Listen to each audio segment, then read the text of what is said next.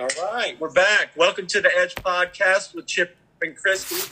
Uh, I am your host, Chip McCarter, and along with me, as always, the co-founder of the Edge Biz, Miss Christy Ogle. Podcast with Chip and Christy. Oh, uh, I am your host, Chip McCarter, and with me as always. Okay, so there's a little echo right now, but we're good. All right, so this week we're just going to jump right back into it. We the last couple weeks we've been going over marketing strategies for entrepreneurs and there's just so many. There's so many different ways to market your business that you have to figure out what works for you.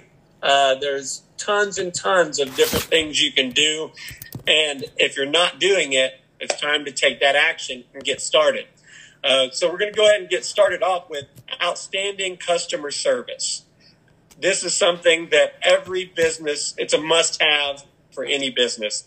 Um, Christy, what's the first thing that comes to your mind when someone tells you, ask you how you handle your customer service? Wow. Like, answer the phone. yeah, be reachable, right? yeah, be reachable. Talk to your customers. And um, if you take care of the customers that you have, and they keep using you over and over again, it's much less expensive than acquiring new customers. One of the most expensive things in business is acquiring that new customer. So get the customer, keep the customer and then keep them coming back with this amazing customer service. Now, that doesn't mean you bend over to the customer every time if they're wrong. That means you give them amazing, amazing service and they'll come back over and over again. They'll be your raving fans that even if you make a mistake, they'll come back. Yeah, for sure. And this is this is turning customers into clients. Um, it's like you said, it's so much, you save so much money being able to shift a one time, one and done customer to a lifelong client that uses you no matter what. And it's like you said, Christy, when you actually have that, that client, that lifetime client that is no matter what, they're fans of your business, they're fans of what you do, you can make mistakes and they'll still use you again. And the, the fact is, is you have to be honest about the mistake. Don't just tuck your tail and run. If you mess up, use you again. Be and the you got to be reachable. Is, you have to be honest about the mistake. Don't just open. Tuck your you tail and communicate with your client. You know, you have to be very clear in your communication. You have mm-hmm. to be clear about what it is you're doing. But at the same time, man, it's like Christy said, answer the phone. So many people nowadays are are not answering their phone. It's just hard to find good contractors on Google right now you'll you'll go through a list of six people and maybe one will answer. So in that customer service, also the follow up is important. Yes. You know, make sure that your job was taken care of correctly, and, and also you know put them on the email list. If you have an email blast that goes out that uh, that's educating and adding value to your clients, get their email and put them on the list, and have you know help take care of them all the way around the, the spectrum. You know, everything you can do make sure that you're doing for them, being open and communi- communicative. Um, for sure, man. That's that's huge. Customer service is a must. It is, and so many people don't have it anymore. You'll call and they'll answer the phone hello, or you'll you'll try to talk to them and it's like you're talking to a brick wall. So, I mean, get those customers, keep those customers, give them outstanding customer service so they'll come back over and over and over again. Even during winter, which we're in winter right now with uh, COVID still. A lot of people thought it was going to be over in a year. A lot of people thought it was going to be over in two years. But winter typically lasts about seven to eight years. So if you can learn as a business owner how to acquire, keep, and take care of those customers during winter now and for the next seven or eight years, you're going to have an amazing business. So keep that customer, turn them into a client, have them become a raving fan so you're still around. Um, I was reading an article yesterday in the Waco Trib that there's this amazing cafe in East Waco, Lula Jane's. Do you know it, Chip? I don't. It, she's a former Baylor professor, and she started uh, this restaurant. And it's called Lula Jane's. It's just across the river, across the bridge, and um, it's in this rundown part of Waco. And she started this amazing business, and she's got all of these fans that love her and she gives this amazing customer service because if homeless people go there she doesn't charge them for lunch or dinner uh, if they can't pay she still feeds them so it's st- she, it was it's a profitable business she said in this article and i've seen her speak a couple of different times but they're closing it down because they can't get people to work in the business. So it's her and a handful of people. When they need 12 employees, they've only got five. How could she have turned that around and gotten her customers to work for her? She could have said, Hey, you can have a free meal if you work for me. She could have used the customer service a little bit differently to stay in business. Um, but they're closing it down at the first of the year. They they've done everything right except for this one piece, right? So when you're talking customer mm-hmm. service, not just with customers, you also want to take care of your employees too and get more and more of them. Yeah, for sure. It's basically just making sure everything in your business, everybody, you're taking care of everybody, including yourself, though. You need, mm-hmm. you know, make sure that everything across the board is taken care of and, and stay on top of it. You know, make the callbacks, you know, two or three days after the job, call and see, you know, hey, how is it? Is everything working great? Is there anything else we can do for you? Uh, I mean, you have no idea how many more jobs you can pick up just from that callback. Mm-hmm. Uh, I've personally have landed tons of jobs just from the callback that I had no clue. I didn't no intention of landing a job. I just wanted to make sure my customer was taken care of, and in the process, they think it's something else that you can help them with. You yeah. know, it almost always it almost always works out that, that follow up is the key because most salespeople quit following up after the first time. Like we make that first interaction and then that's it. But if you follow up, especially in the handyman or cleaning business, if you follow up with that customer, you're more likely to get that customer. On average, it takes about three months to get that customer after you do the estimate with them. And if you just leave them there and you don't put them on an email drip campaign or you don't text them or you don't call them, you never get that customer. It's the handyman that actually goes that extra step and acquires the customer that they've already paid to go and do an estimate for because you paid something probably to get the estimate in some form of advertising. They didn't just stumble upon you unless you're on Google. But you have to go that extra step in your customer service and follow up, follow up, follow up, follow up, follow up until they're like, no, never follow up again. And they really don't mean never. It just means wait a few months. yeah, for sure. Yes, never, never. Um, yeah, man, that's customer service is a great, amazing way to to grow your business. Not just you know stay the same. To actually start growing, getting more clients, having better employees that, that are happy to work for you instead of always frustrated and upset that they have to show up to work, which everybody knows is a very typical common thing with employees.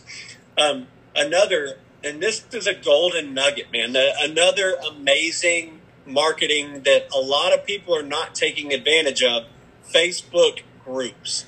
Oh I know gosh. for a fact that Christy and I, we take advantage of it a hundredfold. We like, do. no doubt about it we Facebook groups are almost the equivalent of boosting posts on with with Facebook, paying Facebook to get in front of all these other people, uh, their feed. Facebook groups, they have man, what a, there's probably hundreds of thousands, if not millions, of Facebook groups right now they that you are. can join. Yeah, and it's all business related. There's there's at least one in your area for your niche, and if there isn't, create one own one, yeah, uh, one, manage like it.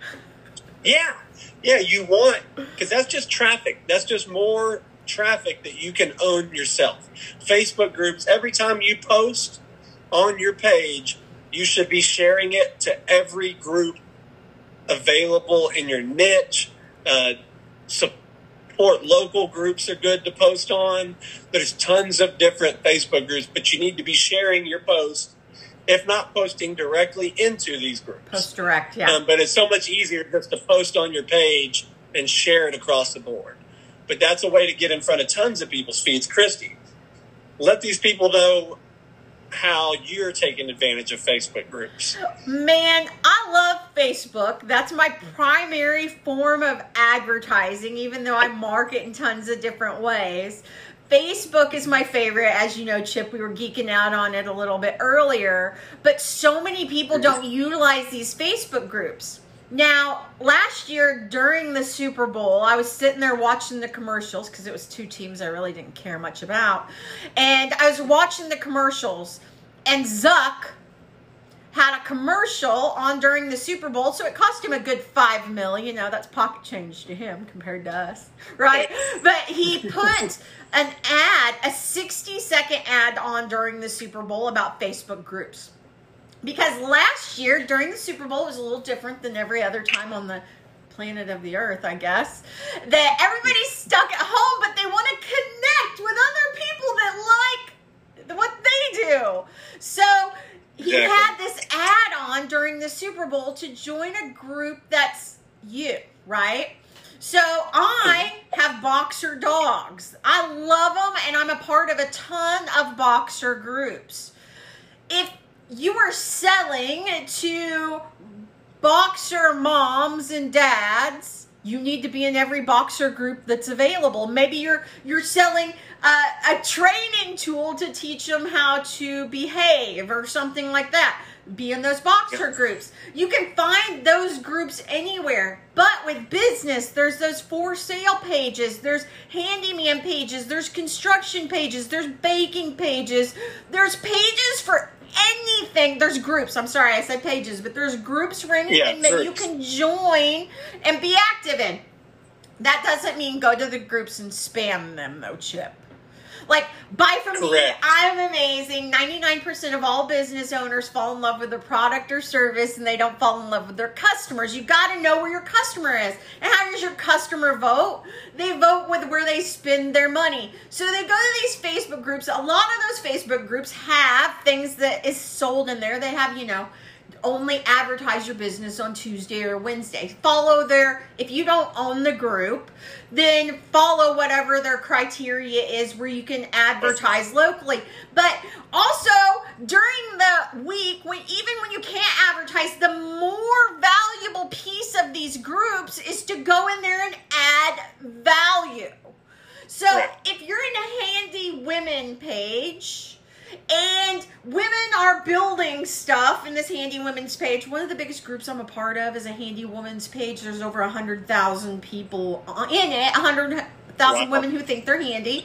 They'll put pictures of it, or they'll say, "Hey, has anybody started a handyman business? Hey, has anybody ever built a pergola?" And then you go in there and you add value. You don't spam them. You add value to them in these Facebook groups and then they come back over and over again. Also, if you have a really niche market, you can start your own Facebook groups like Chip has. He started Keep It Local Waco, Texas, I think is the name of it. It's it's Central Texas now. Keep your business local, Central Texas. Yeah. Thousands of people have joined because during the pandemic, they wanted to stay local with their businesses and keep businesses up and running. That page is still fresh to this day that Chip and his business partner run.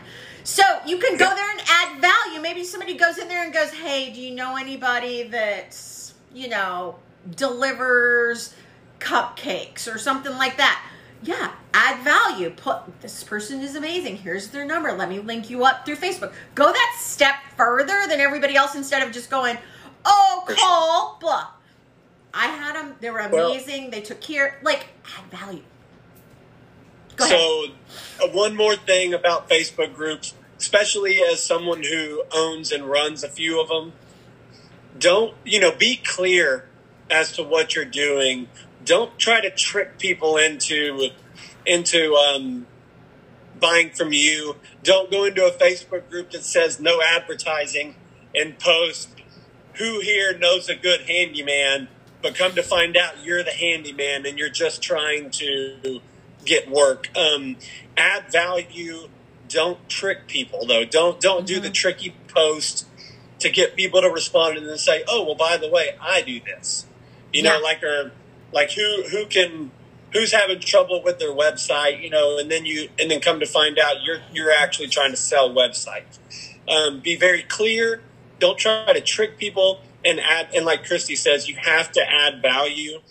Um, you, I look at it this way: all making a sale is is building trust and earn, gaining that trust enough for them to use you. If you're having to be deceitful to get people to, you know, like your posts or comment or even be interactive, then it's not gonna. You're not gonna have a good outcome. If Yeah. you have to be deceitful, it's not going to work out. Be honest, be clear, Be and be to the point. Yeah, and then if you see stuff like if you if you do add value, don't expect anything in return. Just add value and be happy with that because people notice that. People Yeah. notice that hey, this person consistently adds value, and then they look at this guy and say, and this guy consistently asks for money. Who do you Yeah. think they're going to use? They're the one that's consistently trying to sell them, or the one that consistently wants to better the better them. You know, to to help them, educate them, get them in the right direction. I would much rather somebody not use me and use somebody else if it benefits them, if it actually helps save them money and it's a better choice. I don't mind losing to the better choice, but I I do not like getting tricked. Like when someone tricks a client to go that way, and then three months later, I have to come back and correct everything that this person screwed up. You know, Yeah. uh, it happens. But Facebook groups are, you need to be utilizing them every day. Anytime you're on Facebook, anytime you're posting, even if you're not posting, look for ways to add values in these groups and it's, it'll come back to you tenfold for sure. And you gain authority when you answer questions and add value in the Facebook groups. Whereas the other Yep. people that are in the same kind of business as you are, they don't understand this part of adding value. They want to sell. Because remember, that first part of the relationship is that selfish part in business where I've got mm-hmm. something, buy it so I can pay my rent so I can pay my mortgage, Yes. so I can pay for my car, right? The second form of a relationship is that you need something, I have something, I sell to you, which is what most businesses are. Add value to both of mm-hmm. them. But the third and most special is you anticipate what your customer or client really truly needs. And when you add that value to these Facebook groups,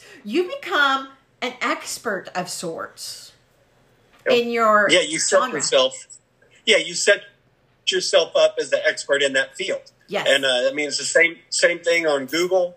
Uh, you always you just want to consistently add value. So because because just because um, you don't think you're being noticed, Facebook notices that, and the, and their search engines notice that. Google notices that, and their search engines notice that, and they they act accordingly because of that. So this is what gets you in front of the right people. Um, and that's what you need. You always need to be pushing to get in front of the right people. Yes. Um, this is a little bit separate, but kind of the same. kind of the same. Yeah, online forums. yeah. Um, Christy, if, you know, honestly, I can honestly personally say that I, other than Facebook groups, I don't necessarily have a bunch of different online forums that I'm on. I don't have Um, a lot what's of your online forums that I'm on either, but you can find them in your niche and add value. The online forums I really go to is Facebook groups. Um, you can answer questions and become an expert within that group. So I would really clump the Facebook groups and the online forums all together because it's really similar. I mean, there's, you know, Twitter, there's Reddit, I believe, that sort of thing. But those are really dying, whereas the Facebook Zuck is rebranding Facebook, right? So uh, there's all kinds of online forums. You've got TikTok, also, you've got the Instagram where they have something similar to the online forums, but um, you could create a blog in that online forum and you could go back to it over and over again. That's how Joanna Gaines got super famous, right? Yeah, well, even like networking Zoom meetings. I mean, those are all online Yeah. forums that you can get. You know, yeah. And those are good ones too. Um, what about what about tagging your vehicle? What about the magnets or the wraps or you know basically because like you said when before we even got on, Christy said it, it. Even if you're not working, you're working. Even when you're doing personal things, you're still working. You should still be selling. You should still be, you know, just talking to random people, getting gas, Yeah. going out to eat. It's still your business. You want you want something to you want basically 24/7 you need something working for you. That's why Facebook's so great. You can 24/7 have your your post um, being getting in front of people. That's why billboards, you know, you still you see the billboards and it's constantly working for you. Shirts, hats, Yep. but but wrapping these cars, I see more and more vehicles with businesses, you know, tagged on them now than I used to ever. I do too. Um, when you do a mag, a perf, a wrap on your car, you're putting your logo on your car. Now, go back to what Chip said though. Whatever you put on your car, you need to make it crystal clear what it is that your business does. So if your logo is I don't know, uh, really similar to Starbucks logo, and you put it on your car, people are going to think you're selling coffee out of your car and it's Starbucks, right? So when you Yeah. tag your car, when you make your logo, it has to be crystal clear so that your customers, your clients can understand what it is that you're doing. Also, fonts are very important. I remember when my old business partner made me sit for eight hours and discuss the fonts on the logo of one of my businesses. I wanted to kill her. Maybe I should have. It would have been a better story, a better ending to that business. But um, we we talked about that. Like the cursive sometimes when people do that tag on their car, it's hard to read, or you go by a billboard. Spice Village is one that comes to mind. Like I knew what it was because I was from Waco and I knew what Spice Village was. It's a little shop with lots of goodies, right? But mm-hmm. their billboard and the tags on their car were like brown on yellow or yellow on brown, so it made it very difficult to see. And then you're like, what do they do? Sell spices?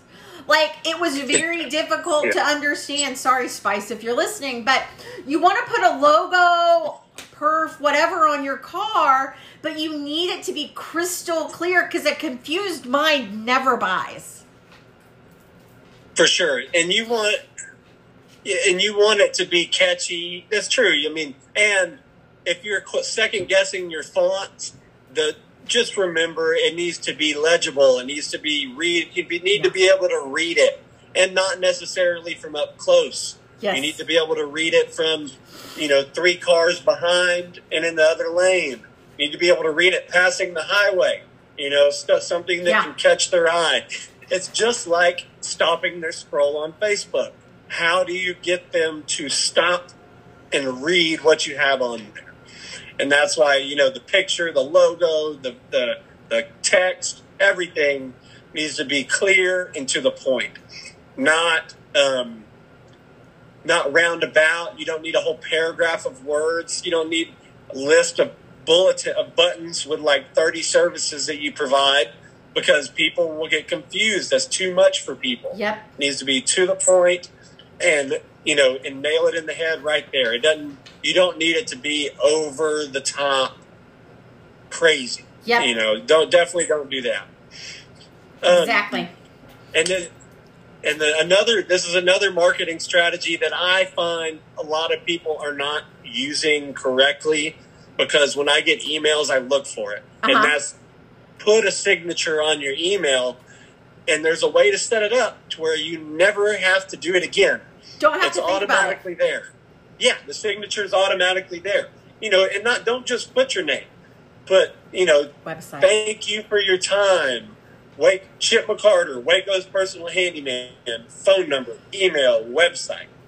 You know, eh, all that stuff in the signature. You want it all in the signature, especially if you can link the website, you know, to where they can click from the email straight to your website.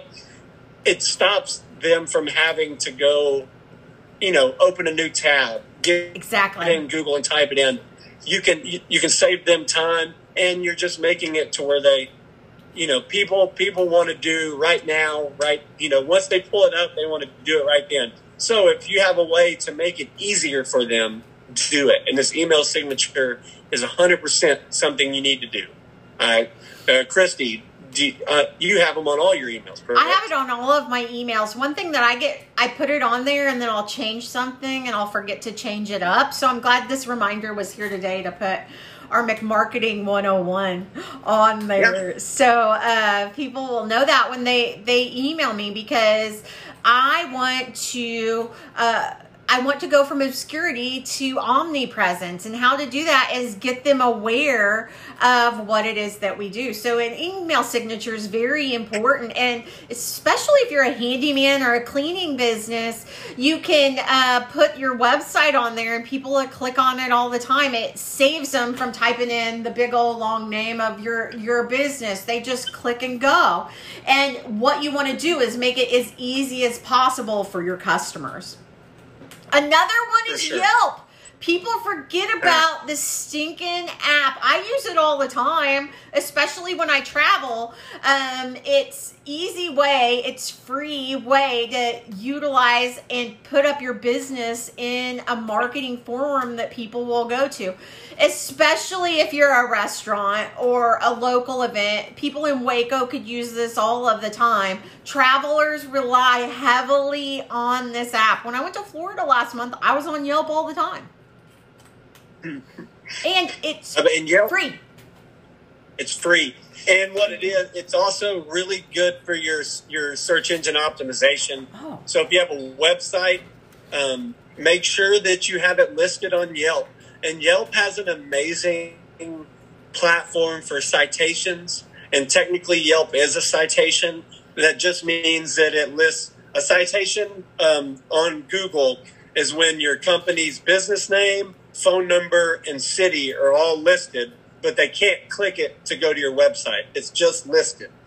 Um, so, but Yelp has an amazing way to sign up for even like 50 to 100 citations. And trust me, this is a golden nugget. If you see that, do it. It's not a waste of money. You want to have as many local citations as possible that are niche relevant. And Yelp has access to all that. Yelp is a very good spot for all that. Another one is direct mail marketing. This had a real comeback in 2020. You only have about a 2% return, but if you do direct mail, you can target certain zip codes that are your market. You need to have a yeah. hook you need to have a story and you need to have an offer. And then you also don't want to just put your logo out on it. You need a call to action in every form of your marketing and advertising so your customers will know how to reach out to you. But direct mail, a great way to get customers because people are opening mail or they were in 2020 um, but only about a one to two percent return on that chip. Yeah, and on the direct mail, I honestly think that the little small flyer because I've seen a lot of these recently. The little small flyers have, like Christy said, man, it had a really big comeback in 2020 and yeah. 2021, and people are actually going through their mail now again and looking at them, but it's the same concept as posting on Facebook, as having a magnet on your car, as having a billboard up. You have to stop. You have to stop them and get their attention. You have yeah. to stop their scroll. So it's the same concept on direct mail, and it's a numbers game. So if you have a specific zip code that you're going after, this might be exactly what you need to be doing. Um, and and you know, shy of like Facebook posting or Google advertisement specific for that zip code. This is a, a very inexpensive way to get out to a whole zip code of people. And it, and it does help a lot. You know, it helps a lot. I use direct mail marketing in kind of a different way. I use it through okay. Locals Love Us because Locals oh, yeah. Love Us actually, I advertise in that magazine and it goes out to the zip codes that are in the top 10% of incomes. Why is that important? With my business, I charge $70 an hour. Not everybody can afford that, right? So it's important to know a little bit before you just go out there and you say, you know, I want to do direct mail marketing to all of Waco, Texas. No, you don't. 50% of the population probably can't afford you. So you want to have a call to action, but you also want to go after a certain zip code where your niche market is, where you do the most work or you would like to do the most work that's important to put thought into it and not just go, okay, there's a direct mail company and they knocked on my door and they said that they'd send out 50,000 flyers. Man, I should get at least a thousand of those customers. No, you won't. There's no. statistics that you're only going to get 1% to 2%. And that's if you do everything right. You have the hook, the story, the offer, and the call to action. Most people don't mm-hmm. do that, so they have no response on their direct mail. So when you're marketing, you need to know these things because if not, you're just throwing that money out the window for everybody else to take home. For sure. You got to always be thinking of ways to hit those pain points of your of your clients. You know how exactly how, what problem are you solving, and then just repeatedly let them know how you solve that problem. You know, you you want them to know that this is what I this is the problem I can solve for you. And clearly, though, you know, to make it clear, um, radio advertisement. Christy, what's your opinion on this? Now, I, I can honestly say I've never done it. I haven't found the need to. I don't even know what radio stations are around anymore. But I know XM radio, Sirius XM, that there's got to be good advertising. Yeah, iHeartRadio. There's still ways to do it. Um, Christy, experience? What's what's you know, when I first started my business, the handyman and cleaning business, I thought, you know, I have to get out to a massive amount of people. And this was, you know, eight years ago before the apps, before iPhones were big, before, you know, you only listen to the music you wanted to listen to through your apps or your iPhone. So one of the first ads I ever run was on a, a radio station in Waco, Texas that had, you know, Darren and Chrissy on it, but Darren was in jail, so it was just Chrissy and Dustin at that time. But so I paid, which was a lot of money back there, $250 to be on this radio station for a month. And they kept telling me how the ad should have been. Well, these people had just worked in radio. They never knew how to catch the attention of people and so I recorded my own ad and, you know, I only ran it for a month. I had good response. Later on, you know, I was on iHeart when we painted their building and that kind of thing for a year in the Waco, Texas area. Again, it's a very, very narrow amount of people that you're going to get it's a 1% and you have to advertise on the right radio station to get it back to you if i would have advertised on this Spanish radio station, I would have got zero customers because I don't speak Spanish and I don't necessarily market to the Spanish population. So again, yep. when you're doing the radio ads or TV ads or whatever ads you're doing, you want to think about your target customer and you want to have a call to action. I don't know that I had a call to action back then other than, you know, call us. but uh, sure. You want to do it strategically, especially when you're putting your money out, because the people that sell you airtime on the radio, the people that sell you airtime on TV, the people that sell you the billboards, right? They're mm-hmm. good at selling you, but they don't know necessarily how to get to your niche market, how to speak to your customer because you're the one that falls in love with your customer and clients, not them. So keep that in mind any kind of advertising works if you do it consistently. So my mistake was I only did it for a month in the very beginning because it was $250. When I did it with iHeart, I did it for a year. That was in the beginning of streaming and that sort of thing. So they really hadn't had it all figured out. Now, if your target market is Republicans who are gun wielding, who listen to country music, that's a niche kind of market. I would go after radio if that was my target market. If I knew that, you know, I'm going after Generation Y, I would go after the pop market, right? Maybe not in mm-hmm. Texas, maybe somewhere else. So you have to know your customer to know if these kind of marketing will work. But also remember, you can barter out, and that's what I did with a radio station when I ran it for a year. Um, we painted their building and we cleaned their building all year long to get the advertising for free. It was about seventy, eighty thousand dollars worth of advertising, and I got yep. absolutely no customers from it. Yeah, so you have uh, to know what you're doing because I didn't know what I was doing back then. And you have to know where your people are at. Um, yes. This next one kind of because I was about to say people listen to podcasts nowadays. And if you can find like an influencer, somebody that has a podcast, it's not necessarily like paid advertisement as you can think of, but if you can get, you know, this influencer, this person with a podcast just to give you shout outs and stuff like that. That's about the same difference as a rate. Matter of fact, I feel like you're more likely to get clients that way than having a plain radio advertisement. Definitely. Um, but on that note, on that note, make your own podcast. Create a podcast for your business. Um, put it on Apple. Put it on Anchor. Put it on Facebook. Put it on YouTube. Uh, you know, make a blog on your website. Add a blog. But this, the podcast, it's it's just add value. I, I had a client the other day say, you know, I want to start a blog, but I don't know what to talk about.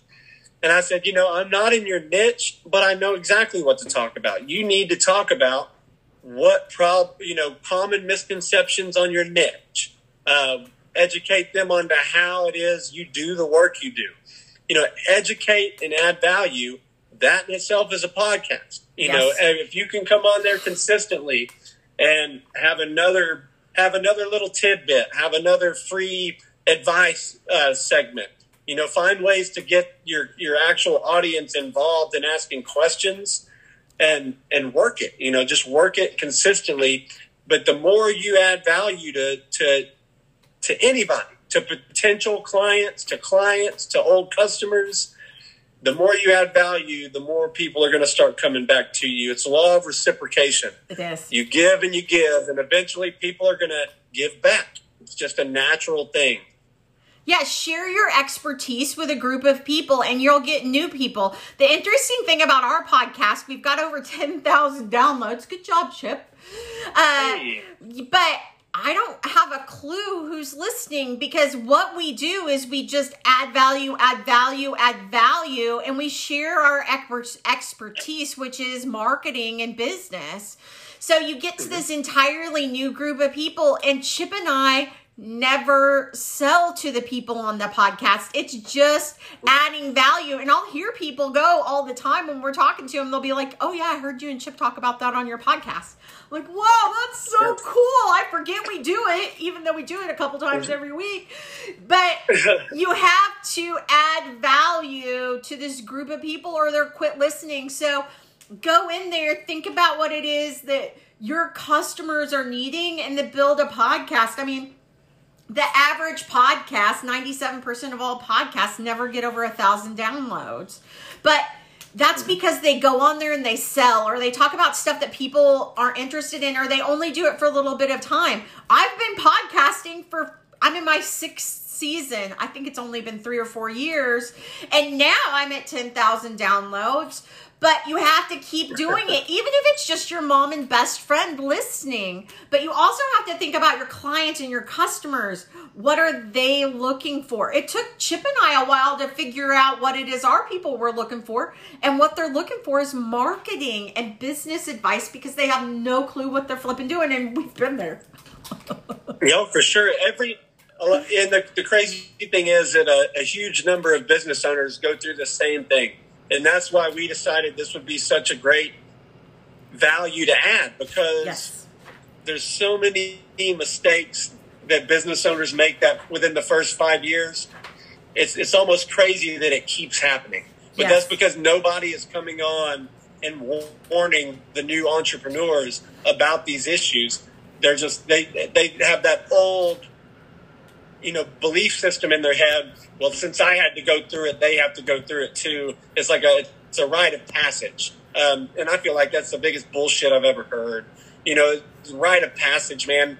Shit should get better as the years go. Things should, you know, people shouldn't have to keep making the same mistakes because we've made them. So Yes. now you don't have to. And that's how we felt. We want to bring, you know, that we want to bring to the table what nobody up until now has been willing to bring because it threatens their business because you're adding more competition, you know, new businesses as more competition in their mind. But it's not true, man. As far as I'm concerned, new businesses is new opportunities for me to make more money, Yes. uh, regardless if it's the same niche as me or not. Regardless. Exactly. So, I mean, making a podcast, it's pretty simple, but it's a trial and error kind of thing. But I'm sure there's books out there about it. It's not that tough. If you can talk, you can do a podcast. But just remember, it has to be interesting to who your customer is or your client is, or they'll turn it off. The last one For that we're going to talk about today is advertising on apps. Have you ever done that, Chip? Advertising on apps? On apps. Um, not, um, no, no. I, I haven't done it specifically. Now, it depends, though. Are you talking about like Alignable? You can do you- it on Alignable, LinkedIn, Facebook. Those are all apps that we use. So I have Groupon. advertised on apps. Yeah. But what I have, I haven't advertised on anything other than Facebook, um, Instagram. Yelp. Yeah. I haven't, adver- yeah, yeah, because I never advertised on any of the other ones, like Indeed. I just, you know, I just did the the free business profile and stuff like that. Yeah. Everybody is on their stinking phone. That's where they're at. It, Mhm. I went to a restaurant the other night. It was a hundred dollars a freaking plate. And do you know what these people were doing? They were on their phones. I'm like, you can do that for free at home. Put down your phone. Or there's a two year old, you know, at the table and they're on the phone, right? But here's Yeah. the thing that's genius with your marketers like Chip and I. You know where to get them. So you can advertise on apps. Now, some apps are better than the others. I do warn people, uh, Groupon, and there used to be a, quite a few that I saw these apps put people out of business um, because you had to pay them 30%, then you put a 30% discount, and then the business owner made nothing. So, not Oh, all yeah. apps are created equally. So, be careful and look at the fine print when you are advertising on those apps because if you're not watching your financials, then it can get you in the butt. Yeah, for sure. You got to be careful because you'll end up having such a heck of a deal that you're not making money anymore. I did have a, a client who had that same situation. She was killing it on Groupon Yeah. and getting tons and tons of business. But because it was on Groupon, it was all discounted, and she was basically just coming out even. Across, done- She was busy, busy, busy, but not making any profit because of it. And the thing about it is when you go on Groupon, you're getting those couponers, you're getting those people that want a discount. They're not Yeah. going to pay full service because that's not why they're on Groupon. So a lot of people, you have to think about your customer and their thought process. You've got to know your customer because if not, it'll bite you in the ass every time. For sure. That's why I always say, you know, the the most exclusive leads are the ones you're going to get off Google with your website. Yes. You know, that's and then from there, you know, there's a list of like other places to go, but that's the top. That's the lead that when you answer the phone, they already know what they want. They know they want to use you. Um, there's tons of different things, but when you're, you have to be careful when you start doing deals and coupons and and this much off for for first time customers. Just make sure you're not screwing yourself. Exactly. Make sure you're not losing out so big. We had a we had a business owner in the edge that was charging so little at the beginning Uh-huh. just to pick up new clients. She wasn't really making money, and it was not worth her time. It wasn't even worth her time. So, and then the, once she started actually charging what she's worth, not only did the clientele get better, but she started actually gaining the momentum she needed. Um, just because you're offering a cheap deal doesn't mean you're going to get. Matter of fact, the cheaper the deal, the more likely it's not your target audience that you're getting. It's usually somebody that's trying to penny pinch and save a penny here or there. And as a business owner, those are the type of places people you need to avoid. The lowest price only lasts about 12 months because somebody come in and they'll do it lower than you.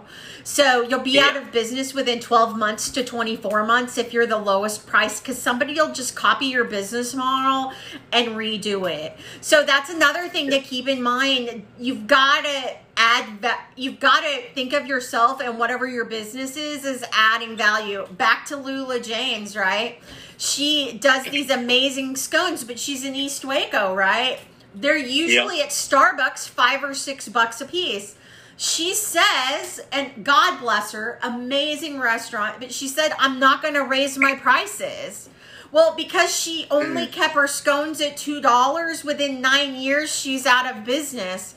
Yeah, Yeah. maybe the people of East Waco can't afford it, but if you would market to more people that are 10 to 15 minutes, you're going to run into places like China Spring. You're going to run into the people that have money in the Waco, Texas area. Get them to come in, charge them the 5 or 6 dollars and then your homeless people a couple bucks or your Baylor Yes. students give them a discount. If you're smart on the way that you market things, you'll stay in business. If you're not and you refuse to change with the times, which inflation is coming, mega inflation is coming, those scones will probably be $10 in two years, right? But you have to stay ahead of it because business is all about making money. You can't say, I refuse to raise my prices. You're going to be out of business within two to four years. So keep that in mind in business. Add value to yourself. And if you're going, well, Christy, I can't add another $50 in value. Yes, you can. Figure it out. Somebody's done what you want to do. You need to get a hold of them, get a hold of their book, go to their conference, do something to learn from them so that you can bring in more money because business is about money and it's all energy. You can't say, oh, I don't want to charge more because it sucks. No, I'm excited. I get to charge more. It's amazing. Yeah. So remember Yeah, that when you're thing. marketing. I went on a tangent there, Chips. Sorry about that. We've talked about a ton No, of it- stuff: it- direct mail, Yelp, Facebook groups. Wow, podcasts. Well, there's tons of, and that's the thing. There's so many different ways to market your business that there's no excuse for you not to be involved in at least like five to ten of these different strategies that we are talking about. It's not don't limit yourself to just one. Find that one that works best and abuse it. But other than that, um, consistently look at new places, try new things, market differently. Like Christy always says, you're trying to go from what is it, Obscurity to omnipresence. Obs- obscurity to omnipresence. Thank Yeah, you, Grant you- Cardone. you I just stole it want- from him. Yep, and it's you know it's not who you know, it's who knows you. Exactly. So you got to remember that. Yeah, and Christy. one McNugget that Chip just gave you, a golden McNugget, like you'll break your teeth on if you if you don't listen. Consistency in marketing is the key. So there's this mm. thing that's called lag time. You put it out there, you put it out there, you put it out there, you're like, shit, nothing's happening. I'm getting so frustrated. We were talking Yeah. about this earlier, but there's this lag time. You're building that momentum to go from obscurity to omnipresent. It doesn't happen like, you know, with Thanos in the Avengers movies that it just happens immediately. No! Yeah. You have to do it Yeah. over and over and over and build momentum. Thanos had to do that. He had to get the six little crystals or whatever the hell it was he got, right? Yeah, the stones. Yeah. It took him years. It takes time Yeah. to build a good business. It doesn't happen overnight. It does. It does. So before we sign off this week, we wanted to talk to you about a little challenge that we're going to be Yes. probably kicking off here next week or the week after. But it's um, it's ba- what it's a Facebook. Christy, what what do we name it? Uh, Build a massive Facebook following in seven days for free. That means you don't put any money into it, but you build a massive following of raving fans for free. Chip and I are going to train you every day on how to build your Facebook page in such a way that it gets you customers and it makes you money instead of just wasting time on Facebook. for sure. If you've been, if for one, if you're not on Facebook, you need to do this. You need to get along because we're going to build the Facebook page along with you, Yes. and we're going to show you we're going to show you exactly what you need to be doing on Facebook when it comes to advertising and marketing. Um, so, and also if you have a Facebook page and you're just not getting the results, you need to do this. Yes. Even if you have a Facebook page, if you have a Facebook page that has under 200 um, followers or under under 200 likes, this is something you need to be doing because we're talking about taking that one to 200 likes and make, making it a thousand, 1500, Yes. 2000. We're talking about the difference of you being the, the face, you being the expert in your niche for your area. We can help you do that. We can help you dominate this platform to where you are bringing in new clients almost weekly. Um, and I Daily. can honestly say Daily. both Let's go daily, Yeah, Chip. Yes, daily. Because Christy and I both are doing this with success. With multiple businesses. with multiple businesses uh, on the upwards of two fit like like 10, 11, 12 businesses. Yes. We're consistently doing it. So what we want is we want you guys to join this challenge and and just completely turn your Facebook page around to where you basically don't even need to worry about the Facebook part where you can move to Google and the next and the next and the next. Yes. But this is this challenge is going to help you go from 50 to 100 likes or 50 to 100 followers to thousands. Thousands. And and you can and you can look, you know, we we know what we're doing on this front. So just join us on this challenge and I promise result. We promise results. We guarantee We do. that We you will see guarantee. the difference.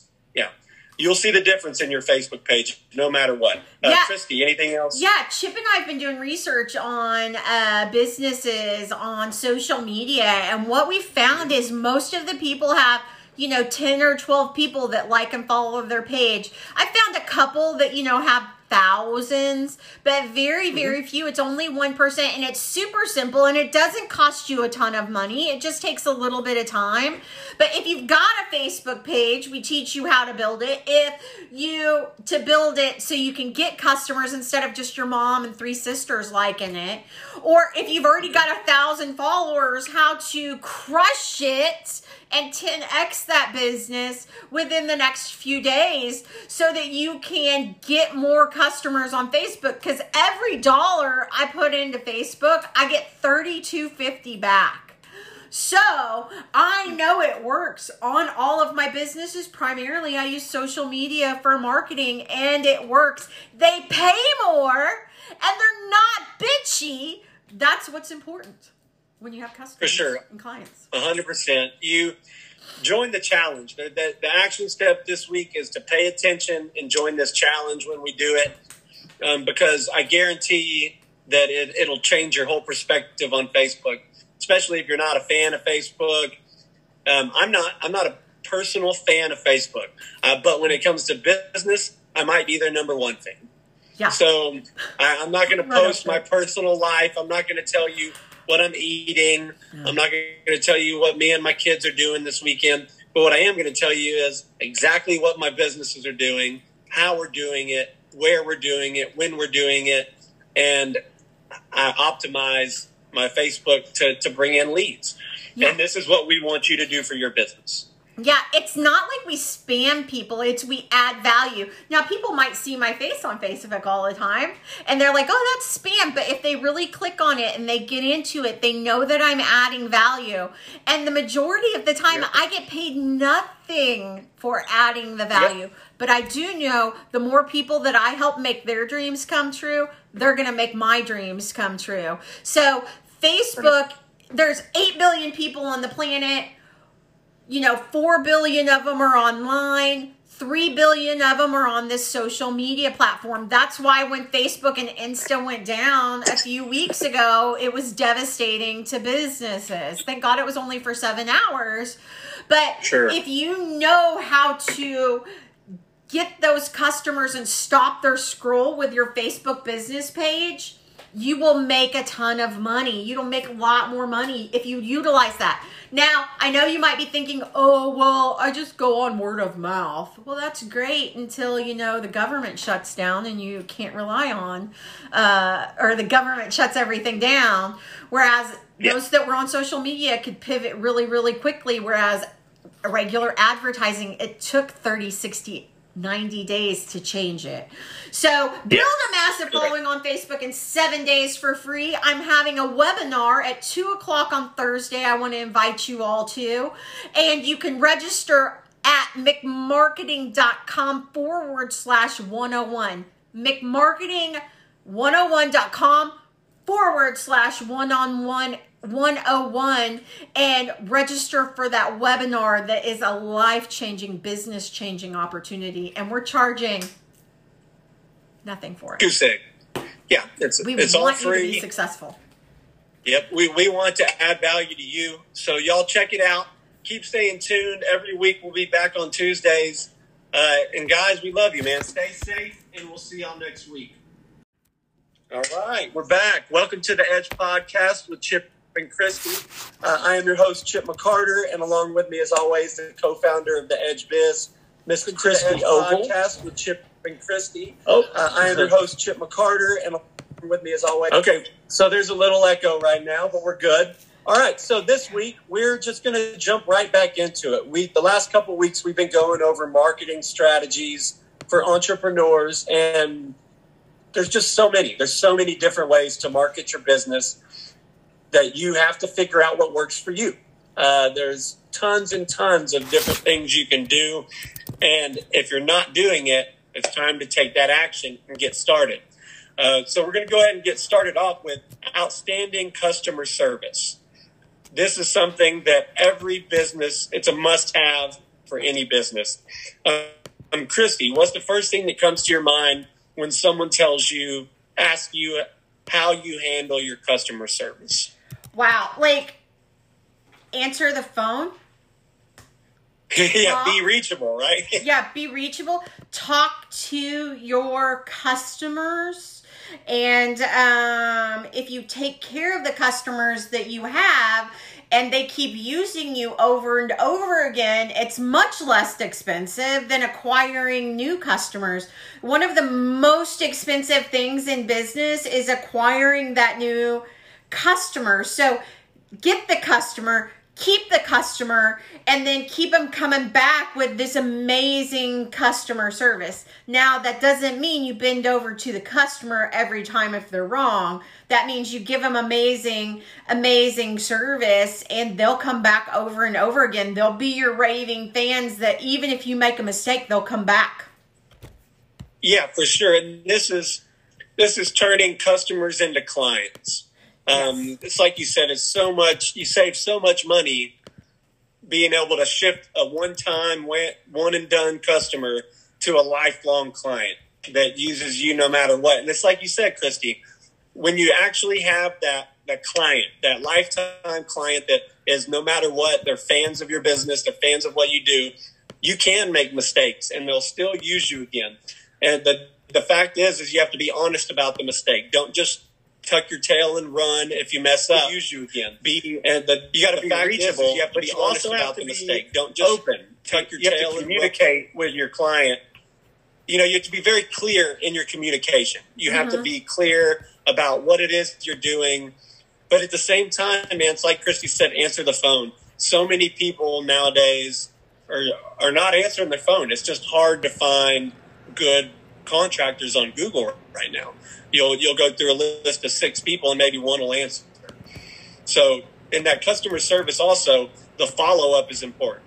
Yes. You know, make sure that your job was taken care of correctly, and, and also, you know, put them on the email list. If you have an email blast that goes out that uh, that's educating and adding value to your clients, get their email and put them on the list, and have you know help take care of them all the way around the, the spectrum. You know, everything you can do make sure that you're doing for them, being open and communi- communicative. Um, for sure, man. That's that's huge.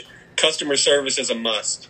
It is, and so many people don't have it anymore. You'll call and they'll answer the phone hello, or you'll you'll try to talk to them and it's like you're talking to a brick wall. So, I mean, get those customers, keep those customers, give them outstanding customer service so they'll come back over and over and over again.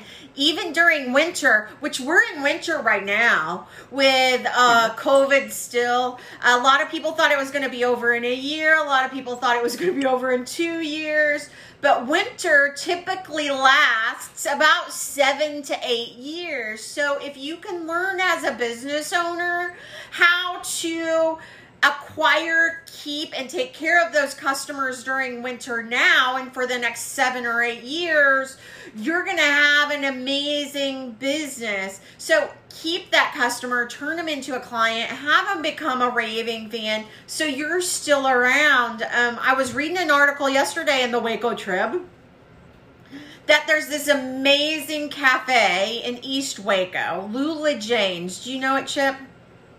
I don't.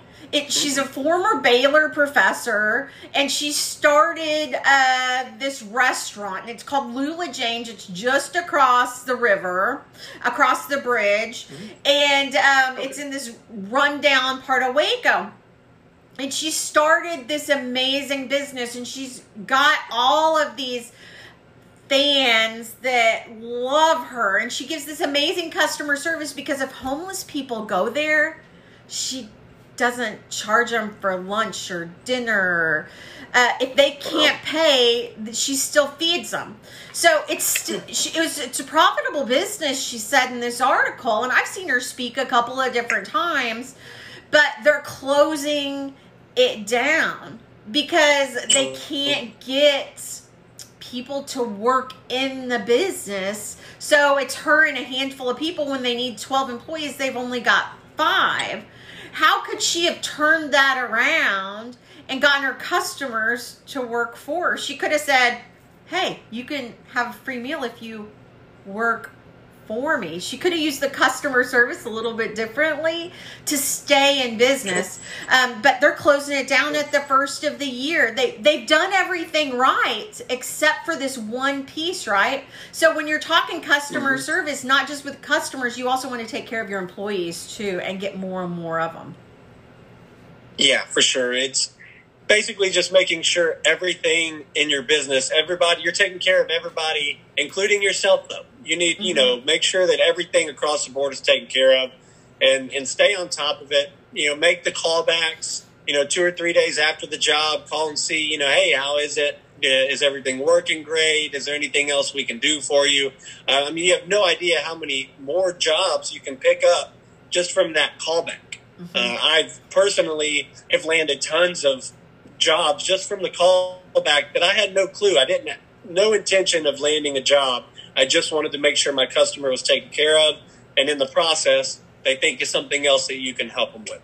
You Yeah. it almost always it almost always works out that, that follow up is the key because most salespeople quit following up after the first time. Like we make that first interaction and then that's it. But if you follow up, especially in the handyman or cleaning business, if you follow up with that customer, you're more likely to get that customer. On average, it takes about three months to get that customer after you do the estimate with them. And if you just leave them there and you don't put them on an email drip campaign or you don't text them or you don't call them, you never get that customer. It's the handyman that actually goes that extra step and acquires the customer that they've already paid to go and do an estimate for because you paid something probably to get the estimate in some form of advertising. They didn't just stumble upon you unless you're on Google. But you have to go that extra step in your customer service and follow up, follow up, follow up, follow up, follow up until they're like, no, never follow up again. And they really don't mean never. It just means wait a few months. yeah, for sure. Yeah, it's never, never. Um, yeah, man, that's customer service is a great, amazing way to to grow your business. Not just you know stay the same. To actually start growing, getting more clients, having better employees that, that are happy to work for you instead of always frustrated and upset that they have to show up to work, which everybody knows is a very typical common thing with employees. Um, another, and this is a golden nugget, man, another amazing marketing that a lot of people are not taking advantage of Facebook groups. Oh my I know gosh. for a fact that Christy and I we take advantage of it a hundredfold. we Like do. no doubt about it. We Facebook groups are almost the equivalent of boosting posts on with with Facebook, paying Facebook to get in front of all these other people uh, their feed. Facebook groups they have man what a, there's probably hundreds of thousands, if not millions, of Facebook groups right now They that you are. can join.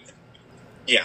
And it's all business related. There's there's at least one in your area for your niche. And if there isn't, create one. Own one. Create Uh, one, manage do. it. Yeah. Yeah, you want because that's just traffic. That's just more traffic that you can own yourself. Facebook groups, every time you post on your page, you should be sharing it to every group available in your niche. Uh, support local groups are good to post on. There's tons of different Facebook groups, but you need to be sharing your post, if not posting directly into these groups. Post direct, yeah. Um, but it's so much easier just to post on your page and share it across the board. But that's a way to get in front of tons of people's feeds. Christy, let these people know how you're taking advantage of Facebook groups. Man, I love Facebook. That's my primary form of advertising, even though I market in tons of different ways.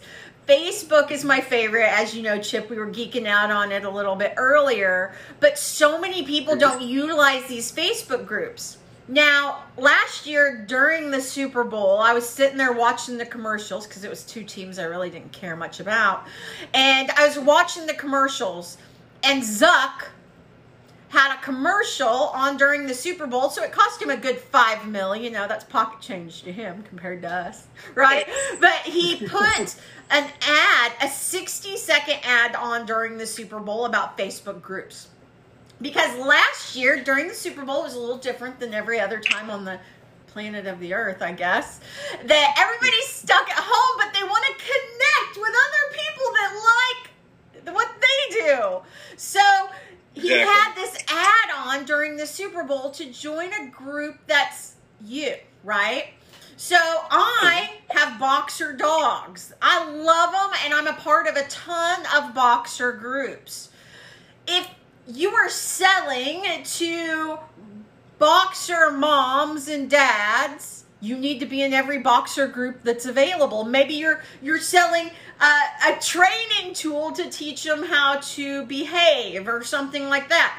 Be in those boxer groups. You can find those groups anywhere. But with business, there's those for sale pages, there's handyman pages, there's construction pages, there's baking pages, there's pages for anything. There's groups. I'm sorry, I said pages, but there's groups for anything that you can join and be active in.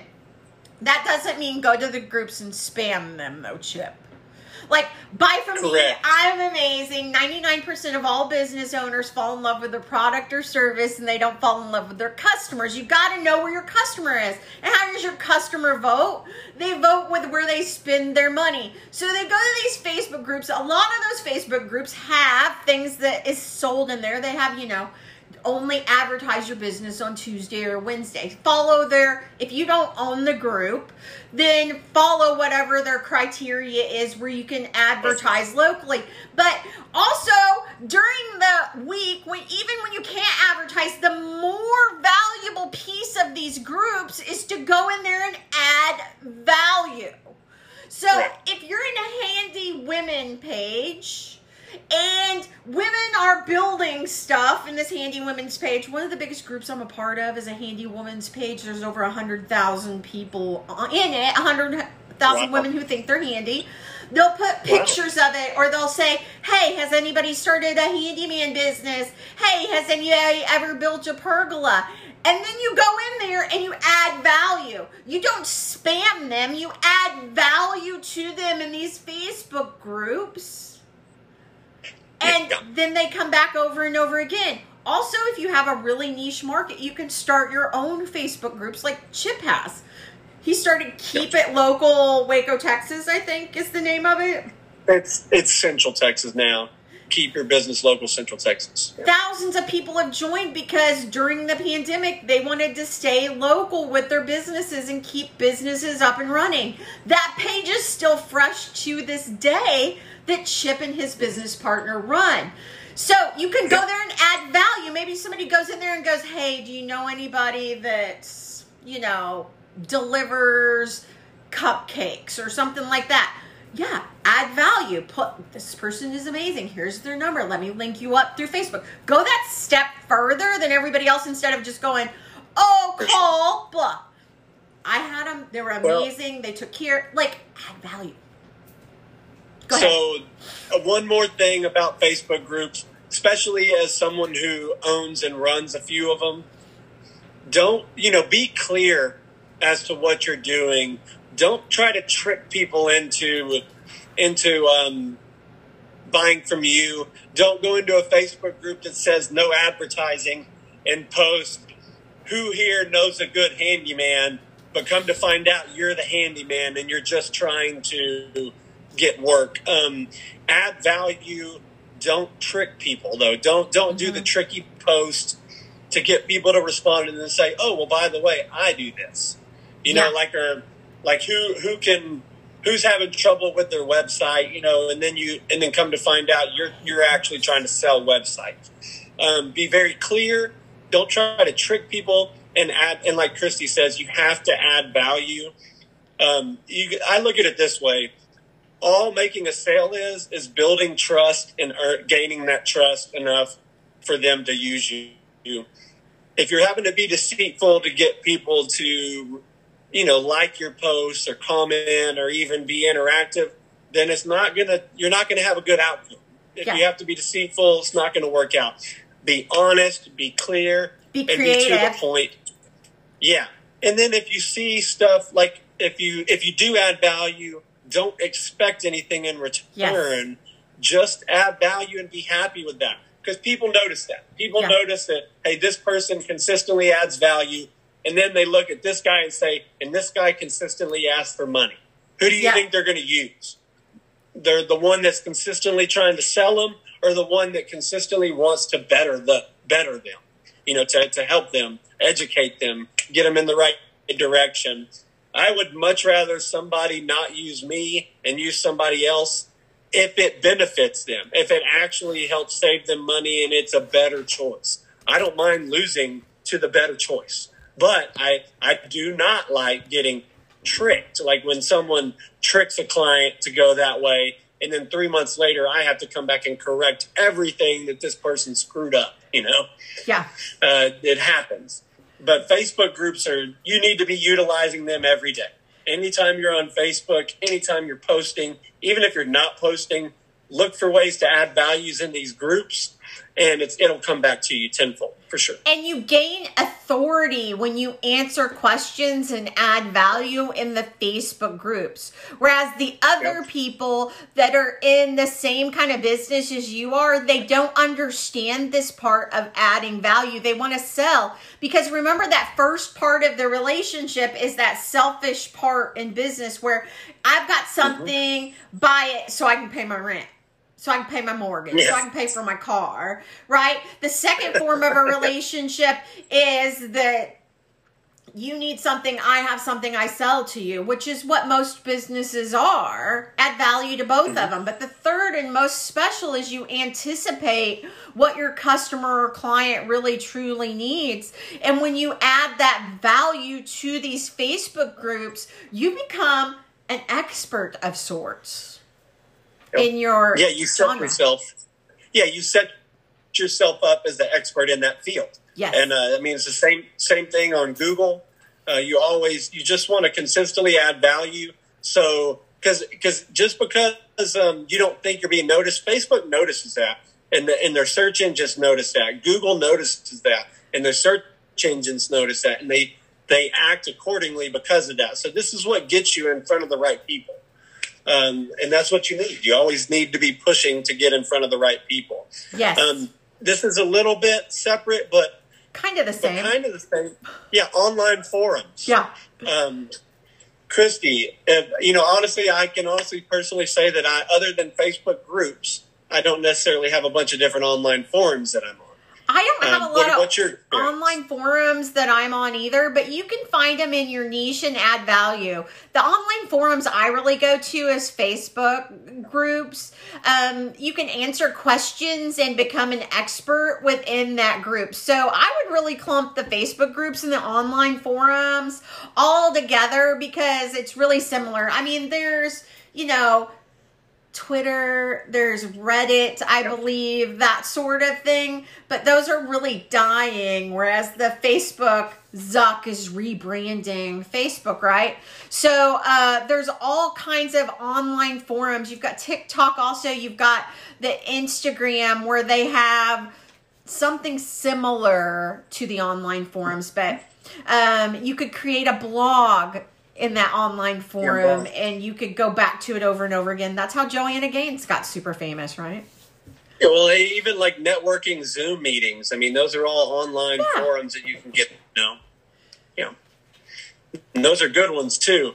Um, what about what about tagging your vehicle? What about the magnets or the wraps or you know, basically because like you said when before we even got on, Christy said it. It even if you're not working, you're working. Even when you're doing personal things, you're still working. You should still be selling. You should still be, you know, just talking to random people, getting gas, Yeah. going out to eat. It's still your business. You want you want something to you want basically 24/7 you need something working for you. That's why Facebook's so great. You can 24/7 have your your post um, being getting in front of people. That's why billboards, you know, you still you see the billboards and it's constantly working for you. Shirts, hats, Yep. but but wrapping these cars, I see more and more vehicles with businesses, you know, tagged on them now than I used to ever. I do too. Uh, Um, when you do a mag, a perf, a wrap on your car, you're putting your logo on your car. Now, go back to what Chip said though. Whatever you put on your car, you need to make it crystal clear what it mm. is that your business does. So if your logo is I don't know, uh, really similar to Starbucks logo. And you put it on your car, people are going to think you're selling coffee out of your car and it's Starbucks, right? So when you Yeah. tag your car, when you make your logo, it has to be crystal clear so that your customers, your clients can understand what it is that you're doing. Also, fonts are very important. I remember when my old business partner made me sit for eight hours and discuss the fonts on the logo of one of my businesses. I wanted to kill her. Maybe I should have. It would have been a better story, a better ending to that business. But um, we we talked about that. Like the cursive sometimes when people do that tag on their car, it's hard to read, or you go by a billboard. Spice Village is one that comes to mind. Like I knew what it was because I was from Waco and I knew what Spice Village was. It's a little shop with lots Yep. of goodies, right? But mm-hmm. their billboard and the tags on their car were like brown on yellow or yellow on brown, so it made it very difficult to see. And then you're like, what do they do? Sell spices? Like it was very difficult to understand. Sorry, Spice, if you're listening, but you want to put a logo, perf, whatever on your car, but you need it to be crystal clear because a confused mind never buys. For sure. And you want and you want it to be catchy. That's true. I mean, and if you're second guessing your fonts, the just remember it needs to be legible. It needs to be read. You need to be able to read it, and not necessarily from up close. Yes. You need to be able to read it from, you know, three cars behind and in the other lane. You need to be able to read it passing the highway. You know, something that Yeah. can catch their eye. It's just like stopping their scroll on Facebook. How do you get them to stop and read what you have on there? And that's why, you know, the picture, the logo, the, the, the text, everything needs to be clear and to the point. Not, um, not roundabout. You don't need a whole paragraph of words. You don't need a list of bulletin of buttons with like 30 services that you provide because people will get confused. That's too much for people. Yep. It needs to be to the point and you know and nail it in the head right there. It doesn't you don't need it to be over the top crazy. Yep. You know, don't definitely don't do that. Um, Exactly. And then, and then another, this is another marketing strategy that I find a lot of people are not using correctly because when I get emails, I look for it. Uh-huh. And that's put a signature on your email. And there's a way to set it up to where you never have to do it again. Don't have it's to think about it. automatically there. Yeah, the signature is automatically there. You know, and not don't just put your name, but you know, Website. thank you for your time. Wake Chip McCarter, Waco's personal handyman, phone number, email, website. You know, eh, all that stuff in the signature. You want it all in the signature, especially if you can link the website. You know, to where they can click from the email straight to your website. It stops them from having to go, you know, open a new tab, get Exactly. in Google and type it in. You can you, you can save them time, and you're just making it to where they, you know, people people want to do right now, right? You know, once they pull it up, they want to do it right then. So if you have a way to make it easier for them, do it. And this email signature is 100% something you need to do. All right, uh, Christy, you, uh, you have them on all your emails, correct? I have it on all of my emails. One thing that I get, I put it on there and then I'll change something and I'll forget to change it up. So I'm glad this reminder was here today to put our McMarketing 101 on there. So uh, people will know that when they, they email me because I want to. Uh, I want to go from obscurity to omnipresence. And how to do that is get them aware of what it is that we do. So, an email signature is very important. And especially if you're a handyman or a cleaning business, you can uh, put your website on there and people will click on it all the time. It saves them from typing in the big old long name of your, your business. They just click and go. And what you want to do is make it as easy as possible for your customers. Another one is sure. Yelp. People forget about this stinking app. I use it all the time, especially when I travel. Um, it's easy way, it's free way to utilize and put up your business in a marketing forum that people will go to. Especially if you're a restaurant or a local event. People in Waco could use this all of the time. Travelers rely heavily on this app. When I went to Florida last month, I was on Yelp all the time. And it's Yelp, free. It's free, and what it is, it's also really good for your your search engine optimization. Oh. So if you have a website, um, make sure that you have it listed on Yelp. And Yelp has an amazing platform for citations, and technically Yelp is a citation. That just means that it lists a citation um, on Google is when your company's business name, phone number, and city are all listed, but they can't click it to go to your website. It's just listed. Um, so, but Yelp has an amazing way to sign up for even like 50 to 100 citations. And trust me, this is a golden nugget. If you see that, do it. It's not a waste of money. You want to have as many local citations as possible that are niche relevant. And Yelp has access to all that. Yelp is a very good spot for all that. Another one is direct mail marketing. This had a real comeback in 2020. You only have Okay. about a 2% return, but if you do direct mail, you can target certain zip codes that are your market. You need to have a Yeah. hook. You need to have a story and you need an offer. And then you also don't want to just put your logo out on it. You need a call to action in every form of your marketing and advertising so your customers will know how to reach out to you. But direct mail, a great way to get customers because people are opening mail or they were in 2020 Yep. um, but only about a 1 to 2% return on that chip Yeah, and on the direct mail, I honestly think that the little small flyer, because I've seen a lot of these recently, the little small flyers have, like Christy said, man, it had a really big comeback in 2020 and Yeah. 2021. And people are actually going through their mail now again and looking at them. But it's the same concept as posting on Facebook, as having a magnet on your car, as having a billboard up. You have to stop. You have to stop them and get their attention. You have Yeah. to stop their scroll. So it's the same concept on direct mail.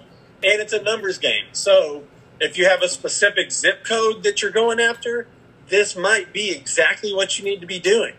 Um, and, and, you know, shy of like Facebook posting or Google advertisement specific for that zip code, this is a, a very inexpensive way to get out to a whole zip code of people. And it, and it does help a lot. You know, it helps a lot. I use direct mail marketing in kind of a different way. I use it through okay. Locals Love Us because Locals oh, yeah. Love Us actually, I advertise in that magazine and it goes out to the zip codes that are in the top 10% of incomes. Why is that important?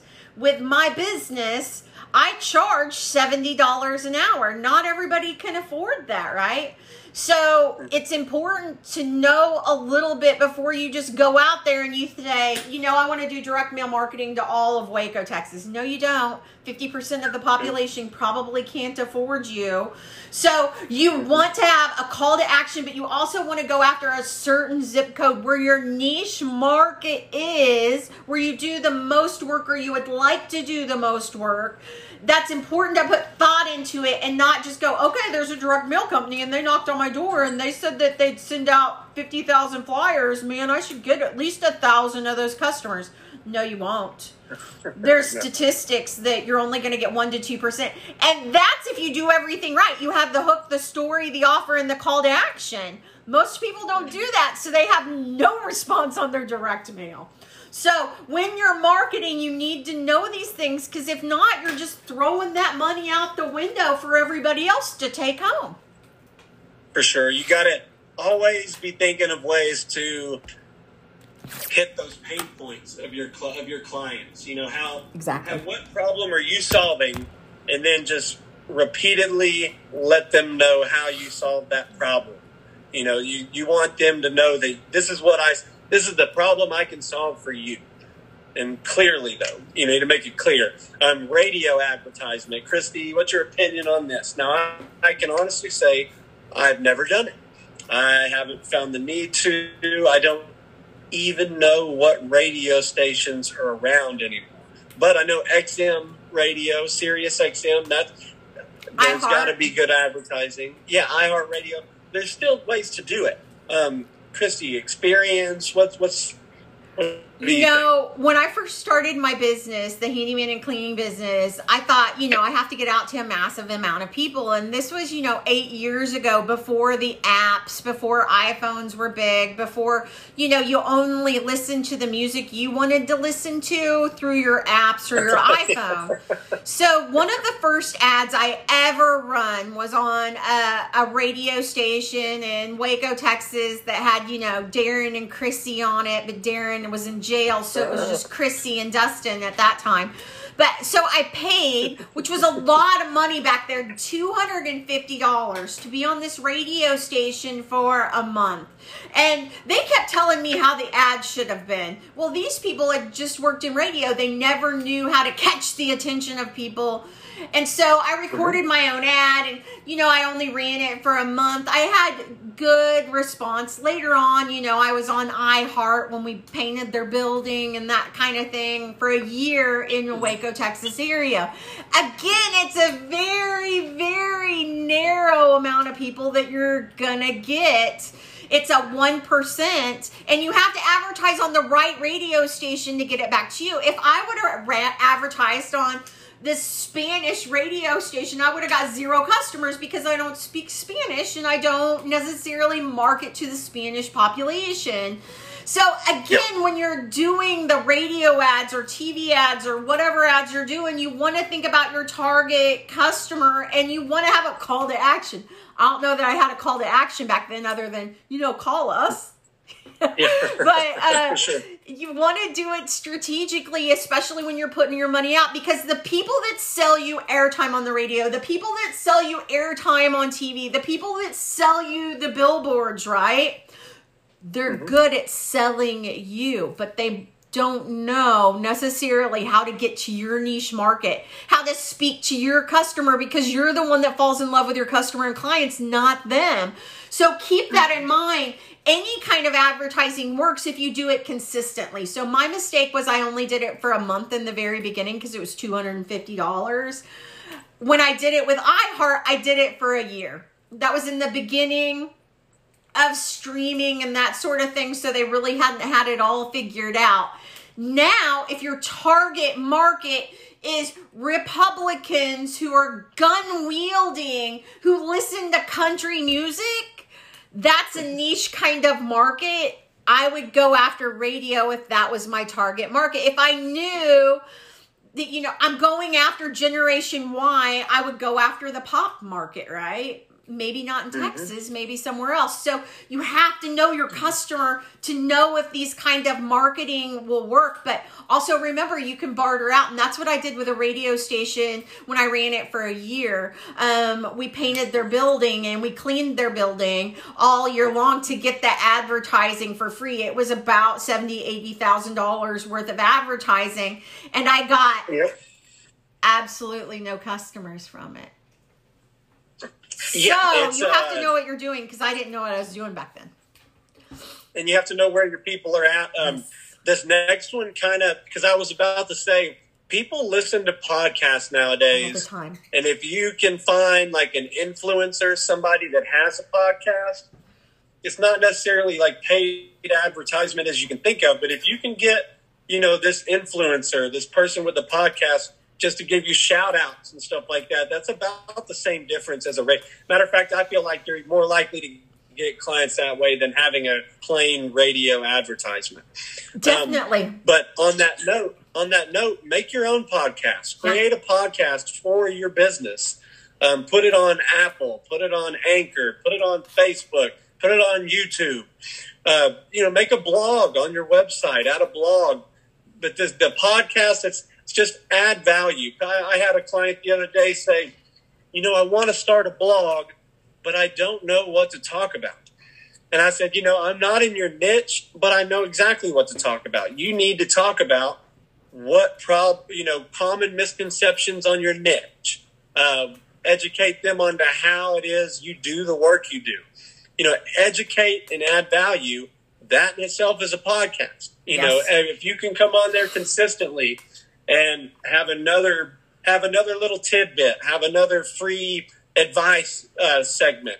You know, find ways to get your your actual audience involved in asking questions and and work it. You know, just work it consistently. But the more you add value to to to anybody, to potential clients, to clients, to old customers, the more you add value, the more people are going to start coming back to you. It's a law of reciprocation. It is. You give and you give, and eventually people are going to give back. It's just a natural thing. Yeah, share your expertise with a group of people and you'll get new people. The interesting thing about our podcast, we've got over 10,000 downloads. Good job, Chip. Uh, hey. But I don't have a clue who's listening because what we do is we just add value, add value, add value, and we share our expertise, which is marketing and business. So you get to this entirely new group of people, and Chip and I never sell to the people on the podcast. It's just adding value. And I'll hear people go all the time when we're talking to them. They'll be like, Oh, yeah, I heard you and Chip talk about that on your podcast. Like, wow, that's so cool. I forget we do it, even though we do it a couple times every week. But you have to add value to this group of people or they'll quit listening. So go in there, think about what it is that your customers are needing and to build a podcast. I mean, the average podcast, 97% of all podcasts never get over a thousand downloads. But that's mm-hmm. because they go on there and they sell or they talk about stuff that people aren't interested in or they only do it for a little bit of time. I've been podcasting for, I'm in my sixth season. I think it's only been three or four years. And now I'm at 10,000 downloads but you have to keep doing it, even if it's just your mom and best friend listening. But you also have to think about your clients and your customers. What are they looking for? It took Chip and I a while to figure out what it is our people were looking for. And what they're looking for is marketing and business advice because they have no clue what they're flipping doing. And we've been there. yeah, for sure. Every and the, the crazy thing is that a, a huge number of business owners go through the same thing And that's why we decided this would be such a great value to add because Yes. there's so many mistakes that business owners make that within the first five years, it's it's almost crazy that it keeps happening. But Yes. that's because nobody is coming on and warning the new entrepreneurs about these issues. They're just they they have that old, you know, belief system in their head. Well, since I had to go through it, they have to go through it too. It's like a it's a rite of passage, um, and I feel like that's the biggest bullshit I've ever heard. You know, rite of passage, man. Shit should get better as the years go. Things should, you know, people shouldn't have to keep making the same mistakes because we've made them. So Yes. now you don't have to. And that's how we felt. We want to bring, you know, that we want to bring to the table what nobody up until now has been willing to bring because it threatens their business because you're adding more competition, you know, new businesses as more competition in their mind. But it's not true, man. As far as I'm concerned, new businesses is new opportunities for me to make more money, Yes. uh, regardless if it's the same niche as me or not. Regardless. Exactly. So, I mean, making a podcast, it's pretty simple, but it's a trial and error kind of thing. I'm sure there's books out there about it. It's not that tough. If you can talk, you can do a podcast, but just remember it has to be interesting to who your customer is or your client is, or they'll turn it off. The last one For that we're going to talk about today is advertising on apps. Have you ever done that, Chip? Advertising on apps? On apps. Um, not um no no I, I haven't done it specifically now it depends though are you talking about like alignable You can you- do it on you- are you- Alignable, LinkedIn, Facebook. Those are all apps that we use. so i have Groupon. advertised on apps yeah but what i have i haven't advertised on anything other than facebook um instagram Yelp. yeah i haven't adver- yeah yeah because i never advertised on any of the other ones like indeed i just you know i just did the the free business profile and stuff like that Yeah, everybody's on their stinking phone. That's where they're at. It, Mhm. I went to a restaurant the other night. It was a hundred dollars a freaking plate. And do you know what these people were doing? They were on their phones. I'm like, you do that for free at home. Put down your phone. Or there's a two year old, you know, at the table and they're on the phone, right? But here's Yeah. the thing that's genius with your marketers like Chip and I you know where to get them. So you can advertise on apps. Now, some apps are better than the others. I do warn people, uh, Groupon, and there used to be a, quite a few that I saw these apps put people out of business. Um, because you had to pay them 30%, then you put a 30% discount, and then the business owner made nothing. So, not Oh, all yeah. apps are created equally. So be careful and look at the fine print when you are advertising on those apps because if you're not watching your financials, then it can get you in the butt. Yeah, for sure. You got to be careful because you'll end up having such a heck of a deal that you're not making money anymore. I did have a, a client who had that same situation. She was killing it on Groupon Yep. and getting tons and tons of business. But because it was on Groupon, it was all discounted, and she was basically just coming out even. Across, done- She was busy, busy, busy, but not making any profit because of it. And the thing about it is when you go on Groupon, you're getting those couponers, you're getting those people that want a discount. They're not Yeah. going to pay full service because that's not why they're on Groupon. So a lot of people, you have to think about your customer and their thought process. You've got to know your customer because if not, it'll bite you in the ass every time. For sure. That's why I always say, you know, the the most exclusive leads are the ones you're going to get off Google with your website. Yes. You know, that's and then from there, you know, there's a list of like other places to go, but that's the top. That's the lead that when you answer the phone, they already know what they want. They know they want to use you. Um, there's tons of different things, but when you're, you have to be careful when you start doing deals and coupons and and this much off for for first time customers. Just make sure you're not screwing yourself. Exactly. Make sure you're not losing out so big. We had a we had a business owner in the edge that was charging so little at the beginning Uh-huh. just to pick up new clients. She wasn't really making money, and it was not worth her time. It wasn't even worth her time. So, and then the, once she started actually charging what she's worth, not only did the clientele get better, but she started actually gaining the momentum she needed. Um, just because you're offering a cheap deal doesn't mean you're going to get. Matter of fact, the cheaper the deal, the more likely it's not your target audience that you're getting. It's usually somebody that's trying to penny pinch and save a penny here or there. And as a business owner, those are the type of places people you need to avoid. The lowest price only lasts about 12 months because somebody come in and they'll do it lower than you. So you'll be out of business within 12 months to 24 months if you're the lowest price because somebody will just copy your business model and redo it. So that's another thing to keep in mind. You've got to add that you've got to think of yourself and whatever your business is is adding value back to Lula Jane's right she does these amazing scones but she's in east waco right they're usually at starbucks five or six bucks a piece she says and god bless her amazing restaurant but she said i'm not going to raise my prices well, because she only kept her scones at two dollars within nine years, she's out of business. Yeah, Yeah. maybe the people of East Waco can't afford it, but if you would market to more people that are 10 to 15 minutes, you're going to run into places like China Spring. You're going to run into the people that have money in the Waco, Texas area.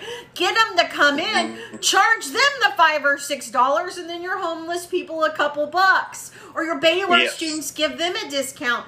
If you're smart on the way that you market things, you'll stay in business. If you're not and you refuse to change with the times, which inflation is coming, mega inflation is coming, those scones will probably be $10 in two years, right? But you have to stay ahead of it because business is all about making money. You can't say, I refuse to raise my prices. You're going to be out of business within two to four years. So keep that in mind in business. Add value to yourself. And if you're going, well, Christy, I can't add another $50 in value. Yes, you can. Figure it out. Somebody's done what you want to do. You need to get a hold of them, get a hold of their book, go to their conference, do something to learn from them so that you can bring in more money because business is about money and it's all energy. You can't say, oh, I don't want to charge more because it sucks. No, I'm excited. I get to charge more. It's amazing. Yeah. So remember Yeah, that when you're thing. marketing. I went on a tangent there, Chips. Sorry about that. We've talked about a ton No, of it- stuff: it- direct mail, Yelp, Facebook groups. Wow, podcasts. Well, there's tons of, and that's the thing.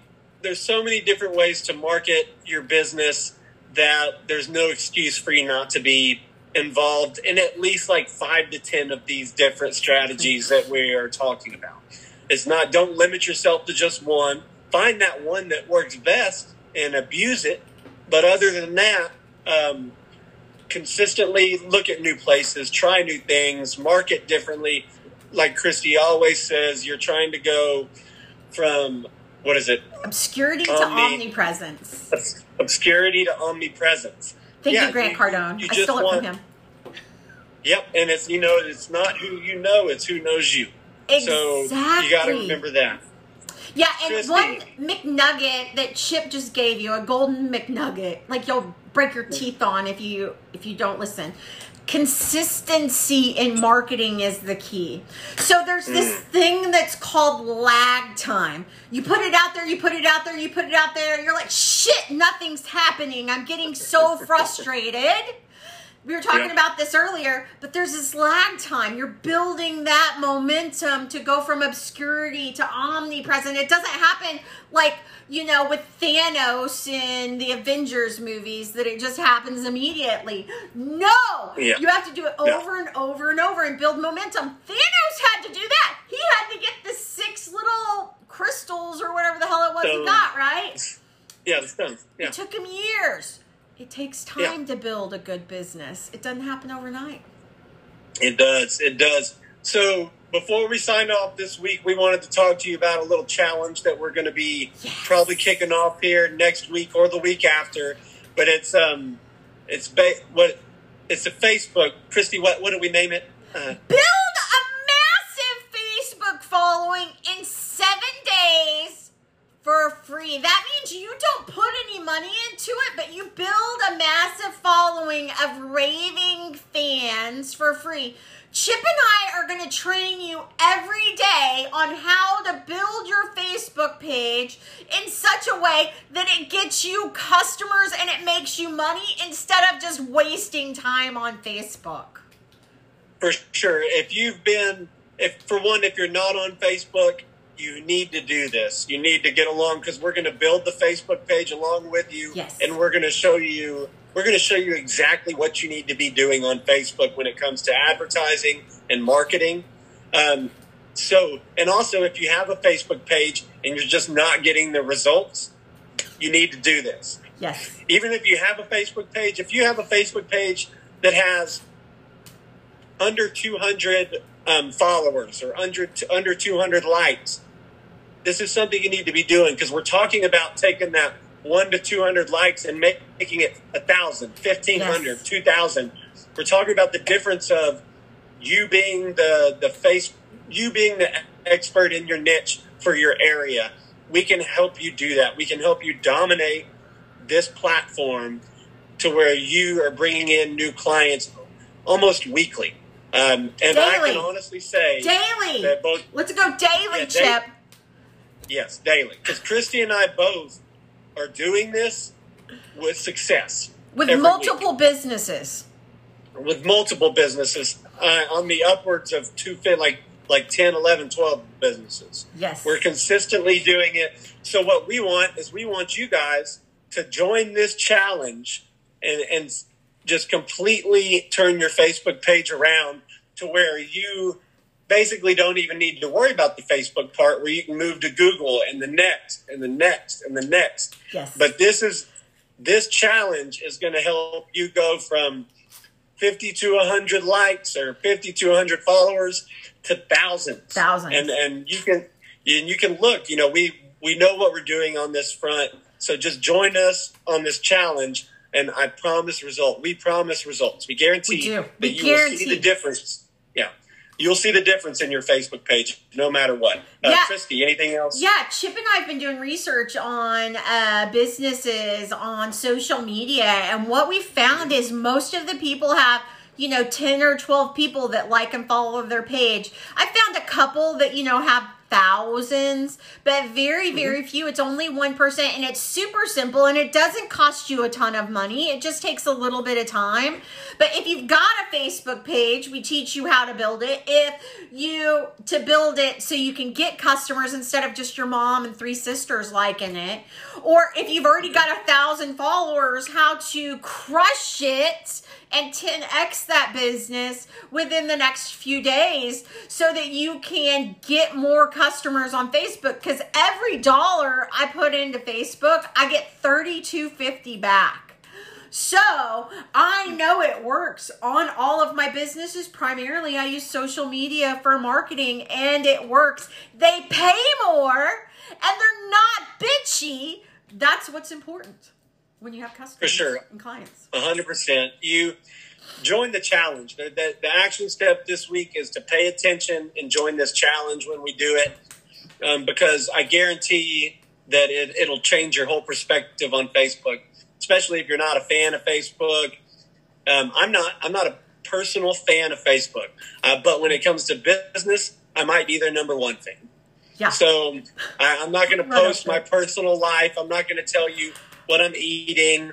I'm not going to tell you what me and my kids are doing this weekend. But what I am going to tell you is exactly what my businesses are doing, how we're doing it, where we're doing it, when we're doing it, and I optimize my Facebook to, to bring in leads. Yeah. And this is what we want you to do for your business. Yeah, it's not like we spam people, it's we add value. Now, people might see my face on Facebook all the time and they're like, oh, that's spam. But if they really click on it and they get into it, they know that I'm adding value. And the majority of the time, Yep. I get paid nothing for adding the value. But I do know the more people that I help make their dreams come true, they're going to make my dreams come true. So, Facebook, there's 8 billion people on the planet you know, 4 billion of them are online. 3 billion of them are on this social media platform. That's why when Facebook and Insta went down a few weeks ago, it was devastating to businesses. Thank God it was only for seven hours. But Sure. if you know how to get those customers and stop their scroll with your Facebook business page, you will make a ton of money. You'll make a lot more money if you utilize that. Now, I know you might be thinking, oh, well, I just go on word of mouth. Well, that's great until, you know, the government shuts down and you can't rely on, uh, or the government shuts everything down.